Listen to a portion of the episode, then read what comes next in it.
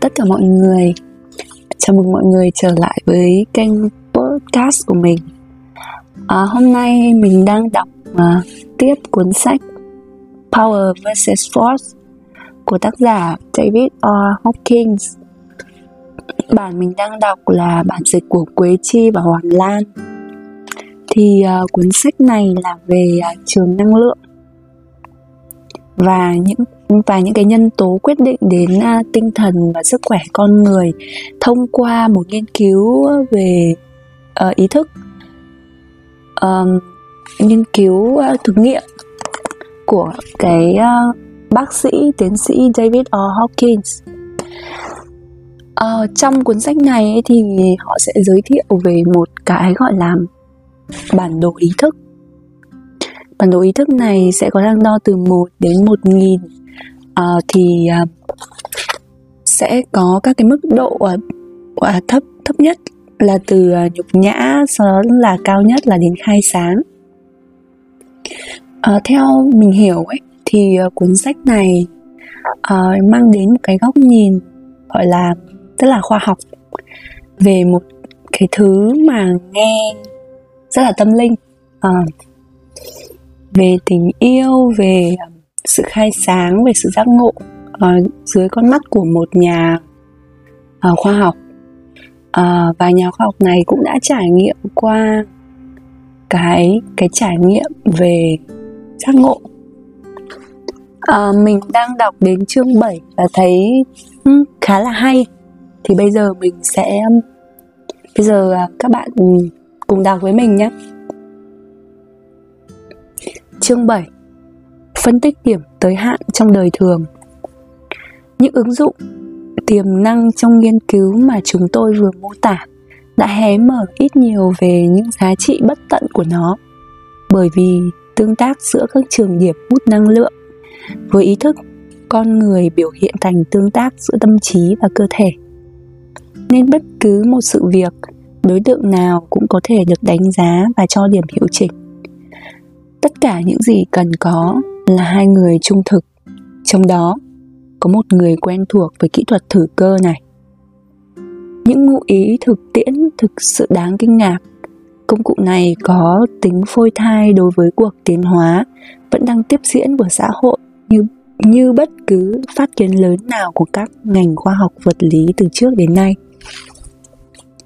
Xin được nói rõ thêm và thực tế hơn ý nghĩa của nó trong cuộc sống hàng ngày.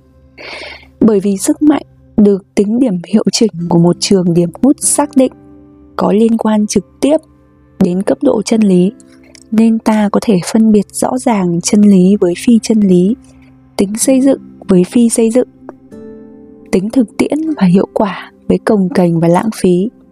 Chúng ta có thể nhận diện động cơ, chương trình, mục đích của bất cứ dự án hay bất kỳ cá nhân nào. Sói không cần phải ẩn mình sau lốt cừu thêm nữa. Như chúng ta đã thấy, ý thức phản ứng rất khác với sự khác nhau giữa chân lý và phi chân lý. Nếu không tin, bạn có thể thử ngay lập tức. Khi bạn nói tên tuổi thực của mình, cánh tay bạn sẽ thử mạnh. Sau đó, bạn nói tên tuổi sai của mình, cánh tay bạn sẽ thử yếu. Giả sử bạn 43 tuổi nhé. Tôi 43 tuổi. Nếu ai đó ấn vào cánh tay dơ ra của bạn, bạn sẽ vẫn duy trì cơ mạnh. Giờ thì nói: tôi 45 tuổi. Và cơ của bạn sẽ ngay tức khắc suy yếu. Giống như một cái máy tính, ý thức đơn giản chỉ trả lời 0 hoặc 1, đúng hoặc sai. Bất cứ sự mơ hồ nào trong quá trình này đều là do phương pháp đặt vấn đề, chứ không phải cơ chế trả lời. Xem chương 2 phụ lục C và nội dung dưới đây. Chúng ta có thể nhận diện cấp độ chân lý của bất cứ tuyên bố nào, hệ tư tưởng hoặc bộ kiến thức cơ bản nào. Chúng ta có thể đo lường chính xác chân lý của bất cứ câu nào, đoạn nào, chương nào hoặc toàn bộ cuốn sách nào, trong đó có cả cuốn sách này. Ghi chú: xem phụ lục A. Hết ghi chú. Giờ thì chúng ta đã có trong tay quan điểm về những phong trào xã hội và lịch sử mà trước đây chưa, không thể có. Nghiên cứu chính trị không bị gói gọn trong hiện tại. Chúng ta có thể nhìn lại lịch sử để đánh giá, ví dụ để so sánh Gorbachev với Stalin, Trotsky với Lenin, vân vân. Trong tất cả những bài thực hành này, vận động học phơi bày trật tự, ngầm ẩn bằng cách khiến nó hiển bày, mở toang bản chất thực sự của nó. Việc sử dụng hệ thống này có tính tự giáo dục và tự điều chỉnh và tự điều hướng. Mỗi câu trả lời sẽ được khám phá dẫn đến câu hỏi tiếp theo. Thật may mắn là theo hướng đi lên và có lợi. Chúng ta khám phá ra chân lý về chính mình vì bản thân những câu hỏi mà chúng ta đặt ra đã phản ánh động cơ, mục tiêu và cấp độ nhận thức riêng của chúng ta. Việc đánh giá cả câu trả lời lẫn câu hỏi luôn luôn đem lại thông tin hữu ích. Trong khi thảo luận về quá trình này, chúng tôi luôn phải nhấn mạnh một lần nữa và cụ thể hơn về một số khía cạnh của dạng thức đặt câu hỏi. Dùng từ chính xác là điều tối quan trọng. Chẳng hạn, chúng ta có thể đặt câu hỏi như: đây là một quyết định tốt chứ? Nhưng tốt ở đây có nghĩa là gì? Tốt cho ai? Và trong hoàn cảnh, thời gian nào? Do đó, các câu hỏi phải được lựa lời thật kỹ. Tốt hay xấu chỉ mang tính chủ quan. Bạn cho là đúng nhưng có thể vũ trụ lại nghĩ rất khác với nó. Động cơ khi đặt câu hỏi cực kỳ quan trọng. Lúc nào cũng nên hỏi điều này trước. Mình có thể hỏi câu này không? Đừng bao giờ hỏi nếu bạn chưa sẵn sàng cho câu trả lời.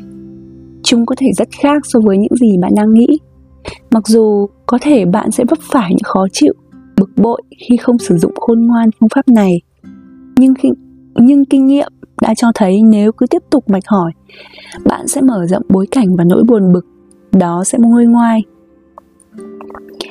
Lấy ví dụ về một cô gái trẻ sử dụng câu tuyên bố: bạn trai tôi thành thật, hoặc anh ấy có ích cho cuộc đời tôi, và câu trả lời đi theo hướng tiêu cực. Cô ấy thất vọng khi nhận ra rằng tình yêu của anh ta thật ích kỷ và anh ta chỉ lợi dụng cô mà thôi. Nhưng nhiều câu hỏi tiếp theo sẽ đem đến một giải pháp. Mối quan hệ này sẽ kết thúc trong đau đớn. Đúng, bây giờ tôi đang giúp bản thân tránh nhiều đau khổ nhờ biết được điều này. Đúng, tôi có thể rút kinh nghiệm. Đúng, như thế chúng ta sẽ nhận ra lợi ích khi hoàn thành chuỗi câu hỏi này, gần gũi với đời sống hơn. Kỹ thuật này cũng có thể xác định được một khoản đầu tư nào đó có an toàn hay không, hoặc cơ quan này có đáng tin hay không. Chúng ta có thể đoán chính xác tiềm năng của những phát triển mới mẻ, không chỉ trong marketing mà còn trong cả nghiên cứu y học và kỹ thuật. Chúng ta có thể kiểm tra những biện pháp an toàn đang được sử dụng cho những thùng dầu lớn. Chúng ta có thể đánh giá trước tính hiệu quả của chiến lược quân sự. Chúng ta có thể chắc chắn ai thích hợp cho việc điều hành và phân biệt ai là chính khách, ai là chính trị gia. Trong trường hợp một sự kiện truyền thông, chúng ta có thể ngay lập tức phân biệt đâu là sự thật, và nếu chúng là sự thật thì chúng thể hiện ở cấp độ nào. Nếu thử làm điều này trong một tiếng đồng hồ trên kênh tin tức, bạn có thể sốc khi phát hiện ra rằng trong một số trường hợp, người của công chúng ai cũng nói dối. Bạn muốn biết liệu đó có phải là một chiếc xe cũ nhưng vẫn chạy tốt hay không trước khi quyết định mua nó? Dễ thôi mà. Liệu người bán hàng có nói sự thực hay không ư? Đơn giản. Liệu mối tình mới chớm của bạn có đi về đâu? Đây có phải là sản phẩm đáng tin cậy? Thiết bị này an toàn tới mức nào? Một bác sĩ hoặc luật sư nào đó có kỹ năng, độ liêm chính và năng lực đến đâu? Ai là nhà trị liệu, giáo viên, huấn luyện, thợ sửa chữa, thợ máy hoặc nha sĩ giỏi nhất? Cần có cấp độ ý thức nào để giải quyết đúng đắn nhiệm vụ của một chức vụ công quyền nào đó, và chức vụ đó hiện tại đang ở cấp độ nào? Khả năng phân biệt đúng sai tức thì có giá trị tiềm năng phi thường với xã hội đến nỗi chúng tôi cảm thấy cần phải trình bày và xác minh một số ứng dụng thực tế rõ ràng của nó trong nghiên cứu của mình. Những sự kiện hiện tại và trong lịch sử.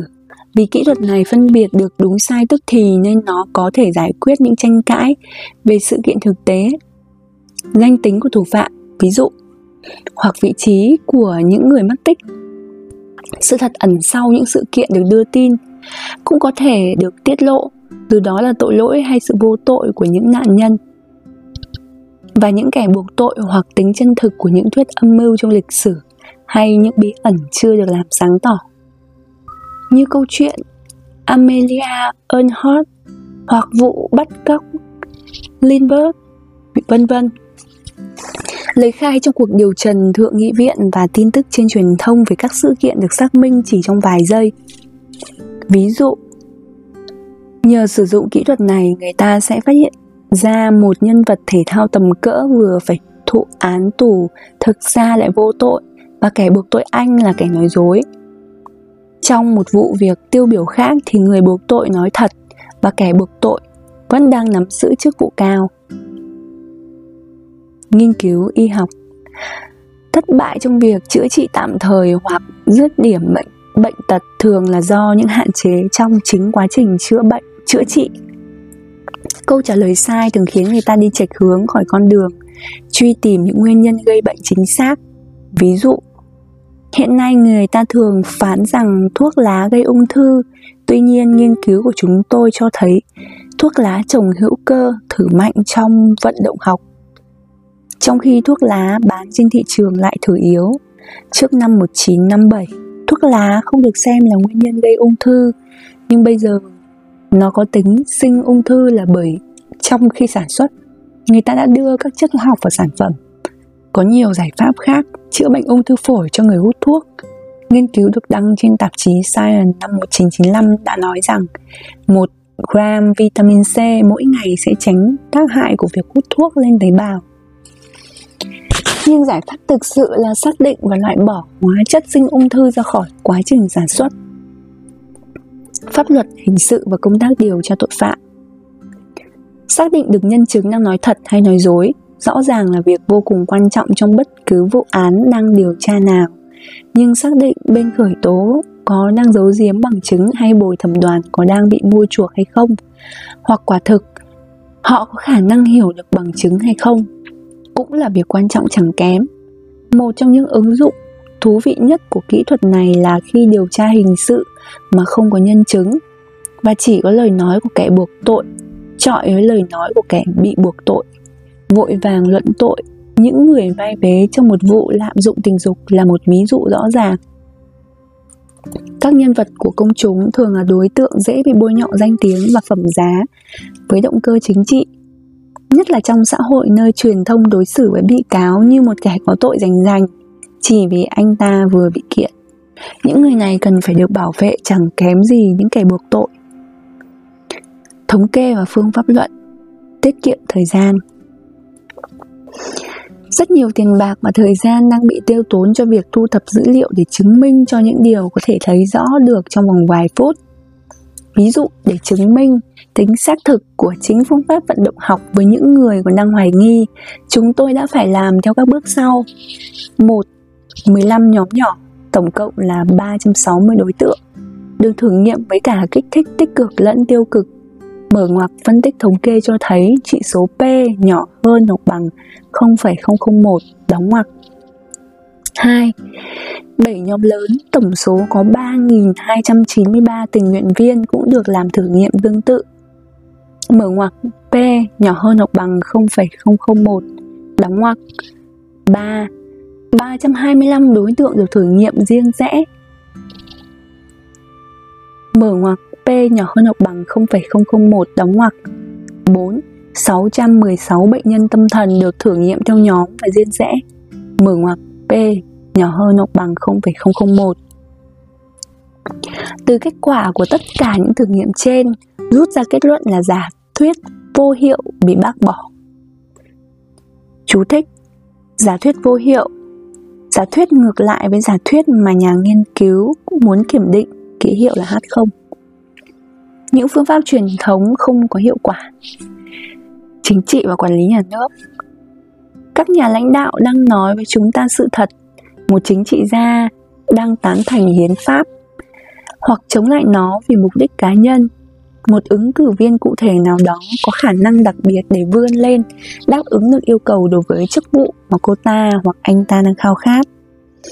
Các dữ liệu thực tế có bị một cơ quan chính phủ hay một phát ngôn viên nào đó trình bày lệch lạc đi. Một chính sách được đề xuất sẽ thực sự giải quyết được vấn đề. Những vấn đề thực tiễn như thế giờ đây có thể được giải quyết đích xác. Những cuộc tranh luận chính trị mà các buổi diễn thuyết trước công chúng có thể được phân tích để đánh giá độ sát thực tế, luật đề xuất có thể được đánh giá từ góc nhìn sáng tỏ hơn. Và chắc chắn người ta có thể xác định được các chương trình đích đáng, bỏ qua những chương trình không hiệu quả. Thương mại có thể bắt mạch một công ty hoặc một ngành hoạt động kém và giải quyết vấn đề của nó mà không lo thất thoát tài chính và việc thử nghiệm các chương trình, sách lược. Bản phân tích đầy đủ cho một công ty sẽ bắt đầu bằng việc tính điểm hiệu chỉnh cho các cấp độ động lực tập thể trong quá khứ và hiện tại, cũng như năng lực những người liên quan tới hoạt động của công ty. Tiếp theo, người ta có thể tính điểm hiệu chỉnh nhằm xác định cấp độ cần đạt được của nhiều ban ngành để có được thành công. Rồi các chính sách, nhân sự, sản phẩm, các nhà cung cấp, quảng cáo, tiếp thị và quy trình tuyển dụng cũng được đánh giá tương tự. Nhiều chiến lược thị trường lúc đó có thể được điều tra mà không cần phải đầu tư vào cuộc phân tích thị trường tốn kém. Nhờ đó, bảo đảm được số vốn trong khi tiết kiệm được rất nhiều thời gian và công sức. Sẽ thật khôn ngoan nếu bạn nhớ được rằng từ xưa đến nay, trong thương mại cũng như chính trị, sự thật là cái gì đó rất mơ hồ. Mọi người đã ngầm chấp nhận rằng những điều được tuyên bố để đạt mục đích nào đó thường không xuất phát từ lòng chân thành của người nói dưới bất cứ tiêu chuẩn nào. Trên chốn thương trường, tâm địa trục lợi đi liền với các tuyên bố phóng đại. Những lời ba hoa, lời nói dối vô hại phổ biến chẳng khác nào bộ cọp lê và cả vạt trong tủ đồ của một doanh nhân. Trên thực tế thật hấp dẫn làm sao khi phân tích theo hướng vận động học lại mách bảo chúng ta không nên tiếp tục tin vào một người vốn có uy tín một khi anh ta bắt đầu diện comple và đeo cà vạt. Do đó, ta có thể có rất nhiều cách để ứng dụng vận động học vào công việc hàng ngày. Ví dụ, để xác định một hóa đơn chính xác hay không, một tài khoản được đánh bóng cũng như sản phẩm chất lượng thấp hoặc kỹ năng tồi sẽ khiến cánh tay của bất cứ nhà đầu tư nào cũng thử yếu. Gian lận và giả mạo sẽ dễ dàng bị phát hiện. Kỹ thuật này có thể phân biệt nhanh chóng một tờ séc giả với một tờ séc thật, một viên đá quý giả với một viên đá quý thật. Khoa học và nghiên cứu có thể dễ dàng xác định cấp độ đúng sai của bất cứ bài luận khoa học nào, bất kỳ thử nghiệm hoặc lý thuyết nào. Đây đúng là vật báu tiềm ẩn giá trị tuyệt vời cho cộng đồng khoa học nói riêng và công chúng nói chung. Chúng ta có thể khẳng định chắc chắn lợi ích của một hướng nghiên cứu nào đó, cũng như giá trị của một phương án nghiên cứu dự phòng ngay từ trước khi thực hiện. Khả năng đánh giá tính kinh tế của các dự án nghiên cứu và năng lực người nghiên cứu, cũng như độ hiệu quả của thiết bị cũng đem đến giá trị thiết thực. Phân tích yếu tố tới hạn có thể giúp tìm ra trong hệ thống nơi mà nỗ lực ít nhất có thể tạo ra kết quả lớn nhất, mô phỏng trên máy tính, với tất cả những biến số phức tạp và bất chắc của nó, là kỹ thuật tân tiến nhất hiện nay để dự đoán những xu hướng phát triển và thăm dò các phương án dự phòng. Tuy nhiên, chúng ta có thể vượt qua các hạn chế cố hữu của các mạch logic bằng cách đưa vận động học vào chiếc máy tính tân tiến nhất thế giới, chính là hệ thần kinh của con người. Tính phi định xứ của lượng tử đảm bảo rằng ở bất cứ đâu câu hỏi nào cũng có câu trả lời, nhưng bản thân sự thật này vượt qua khả năng hiểu hoặc năng lực của bất cứ máy tính thông thường nào. Y học lâm sàng. Trong y học, chúng ta có thể kiểm tra tính chính xác của chẩn đoán, cũng như tính hiệu quả, đúng và đủ của một phác đồ điều trị. Kỹ thuật này cũng có giá trị trong những vấn đề tâm lý học, nơi người ta có thể xác định chắc chắn và nhanh chóng nguyên nhân của một chứng rối loạn.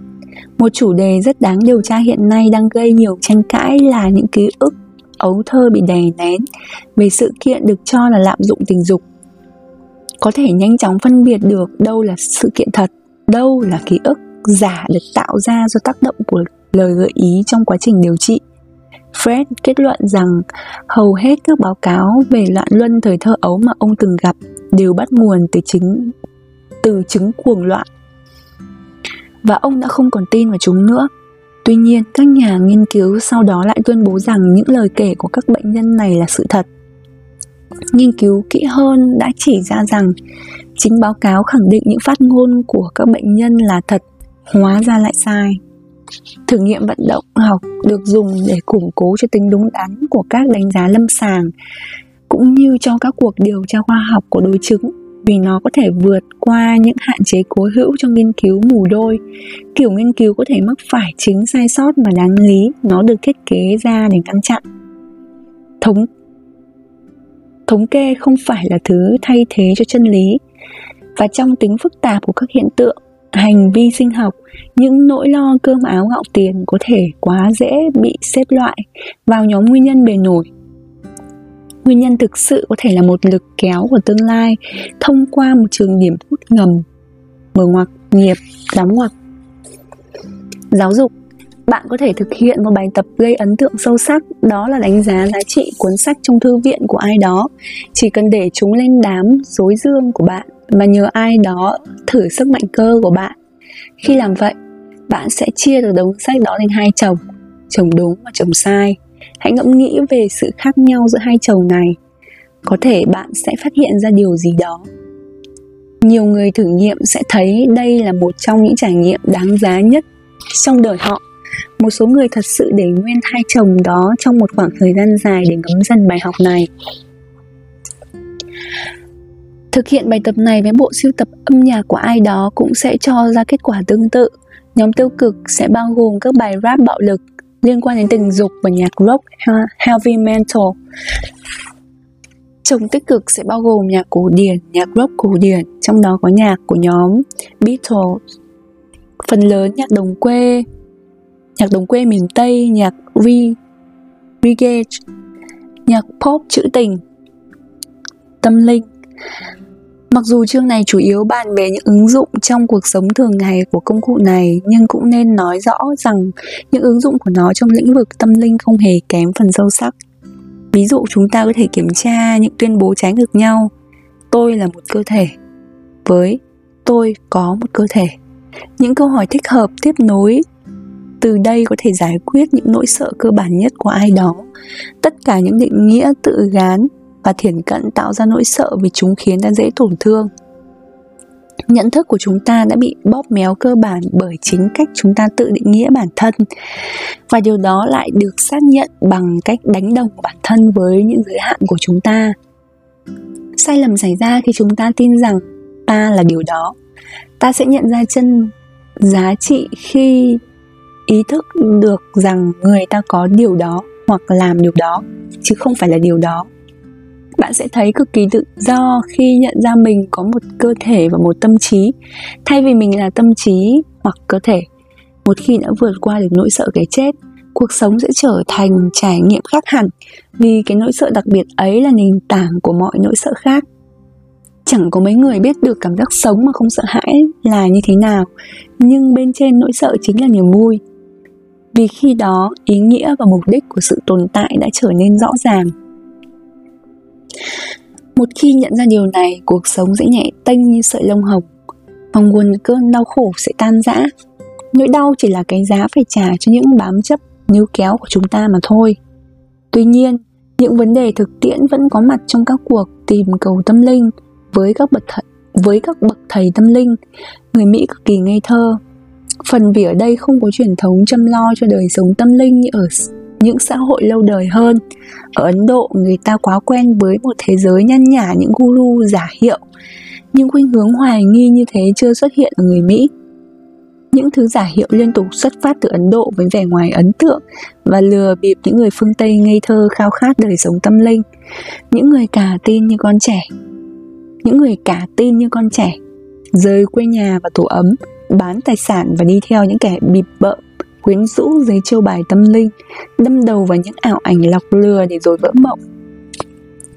Sự tinh quái của vài guru trong số này có thể làm hoa mắt mọi người và tài diễn xuất, đội lốt của họ điêu luyện đến mức thần sầu. Họ thường thu hút được cả những người theo đuổi tâm linh nhiều kinh nghiệm. Đây chính là sức quyến rũ của tâm linh, trộn lẫn cái thực và cái giả, nhuần nhuyễn trong một vẻ ngoài nuột nà, không gợn chút hoài nghi. Các giáo lý nghe có vẻ chân xác nếu người ta không nhận ra rằng bản chất của nó đã bị bóp méo khi đặt trong một bối cảnh, hoàn cảnh khác với bối cảnh ban đầu. Những hành vi lạm dụng tâm linh như thế vẫn nhan nhản mỗi ngày ở Ấn Độ. Ở đó, những kẻ lường gạt thèm khát sự nổi tiếng này thường bị người đời coi thường và bị chính phủ giới hạn phạm vi hành nghề nếu họ trở về quê nhà. Nhưng kẻ được gọi là bậc thầy như thế có thể gây ra những đau khổ và bi kịch khủng khiếp. Trên thực tế, khi phát hiện ra mình đã bị lừa bịp và bị cưỡng hiếp tâm linh, nhiều người đã rơi vào tình trạng trầm cảm nghiêm trọng. Vỡ mộng và khổ đau như thế còn nặng nề hơn rất nhiều so với những mất mát khác trong đời, và không phải lúc nào người ta cũng phục hồi được. Sức hút của tất cả những nhà tiên tri giả hiệu này chính là sức thuyết phục. Những phương pháp kiểm tra được miêu tả trong sách này sẽ đem đến cho bạn một tấm áo giáp chắc chắn chống lại những trò bịp bợm như thế. Bạn sẽ nhận chân được nhiều thứ hơn khi xem những người truyền giáo trên TV nhưng tắt âm thanh đi và để ai đó thử cơ bạn. Các guru giả hiệu cũng khiến người ta thở yếu rõ rệt, như thể vũ trụ coi vụ cưỡng bức tâm linh này là một hành vi sai trái đặc biệt nghiêm trọng. Thế còn một vị thầy tâm linh đích thực thì sao? Ban đầu, đặc điểm phổ biến của người thầy thực thụ là không bao giờ kiểm soát cuộc sống của bất cứ ai trên bất cứ phương diện nào, theo bất cứ cách thức nào.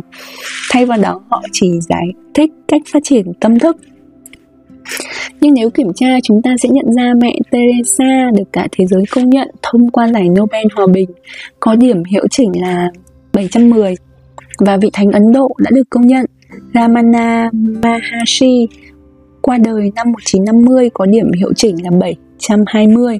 Ông đã giác ngộ năm 16 tuổi, không bao giờ rời ngọn núi nơi ông sống và đã sống một cuộc đời khiêm nhường, đơn thuần, tránh xa tiền bạc, danh tiếng và môn đồ. Hẳn sẽ còn mai danh ẩn tích nếu không có một nhà văn nổi tiếng người Anh miêu tả trạng thái giác ngộ của Maharshi. Vì thế mà những người tìm cầu tâm linh ở khắp nơi trên thế giới đổ về gặp ông. Chú thích: Sam Bruton, 1984. Không đâu có nhiều lừa lọc trá hình tâm linh hơn thế giới của những người dẫn kênh và những ông đồng bà cốt. Bạn sẽ hiểu hơn nếu kiểm tra mức độ chân thực của những nhà ngoại cảm này, cũng như mức độ của những nguồn được cho là thế giới bên kia. Được cho là ở thế giới bên kia, đôi khi cũng có xuất hiện những bài giảng mang giá trị chân thực cao đến ngạc nhiên. Độ chân thực đạt điểm hiệu chỉnh 500 thì đáng để nghe, dù bài giảng đó bắt nguồn từ đâu. Vì thiếu khả năng yêu thương chính là nguồn gốc của hầu hết các vấn đề con người. Trên mức 500 này, những sở hữu vật chất và những nhu cầu trần tục trở nên vô nghĩa. Điều đó lý giải tại sao những bậc thầy tâm linh thực sự không tìm kiếm hoặc không khao khát những mục tiêu vật chất. Khi được sử dụng đúng cách, hệ thống kiểm tra này luôn dẫn chúng ta đến sự tự khám phá và sự tự phát triển. Cuối cùng, nó sẽ dẫn chúng ta đến chỗ cảm thấy thương yêu, thấu cảm với mọi người khi nhận ra tất cả đều đang phải đấu tranh với những mặt trái trong bản chất con người. Ai cũng đang bị thiếu hụt ở đâu đó và ai cũng đang ở đâu đó trên con đường tiến hóa. Nhìn lên thì chẳng bằng ai, nhìn xuống thì chẳng ai bằng mình. Trên con đường tiến hóa, ta đã trải qua có những bài học cuộc đời xưa cũ, và phía trước chúng ta là những bài học mới cần phải tiếp thu. Thực ra, chẳng cần phải cảm thấy dằn vặt về điều gì hết, và chẳng cần phải đổ lỗi cho cái gì hết. Chẳng có ai để mà ghét, nhưng có những thứ chúng ta nên tránh thì tốt hơn. Những ngõ ngách tối tăm như thế sẽ ngày càng sáng tỏ. Mọi người đều đã chọn cho mình một cấp độ ý thức ấy vậy, nhưng chẳng ai lựa chọn khác được đi ở bất cứ thời điểm nào đã qua. Chúng ta chỉ có thể đến đó khi bắt đầu từ đây. Mỗi bước nhảy phải có một nền tảng để bật lên. Nỗi đau tồn tại là để thúc đẩy sự tiến hóa. Hiệu ứng tích lũy của nó cuối cùng cũng buộc chúng ta đi theo một hướng mới. Mặc dù cơ chế này có thể diễn ra rất chậm chạp, phải rơi xuống này bao nhiêu lần thì mới có thể rút ra được một bài học, có lẽ hàng nghìn lần. Điều đó có thể giải thích vì sao con người lại có nhiều khổ đau như thế, nhiều đến mức không thể hiểu nổi. Chậm rãi, nền văn minh loài người sẽ nhích dần lên từng chút một.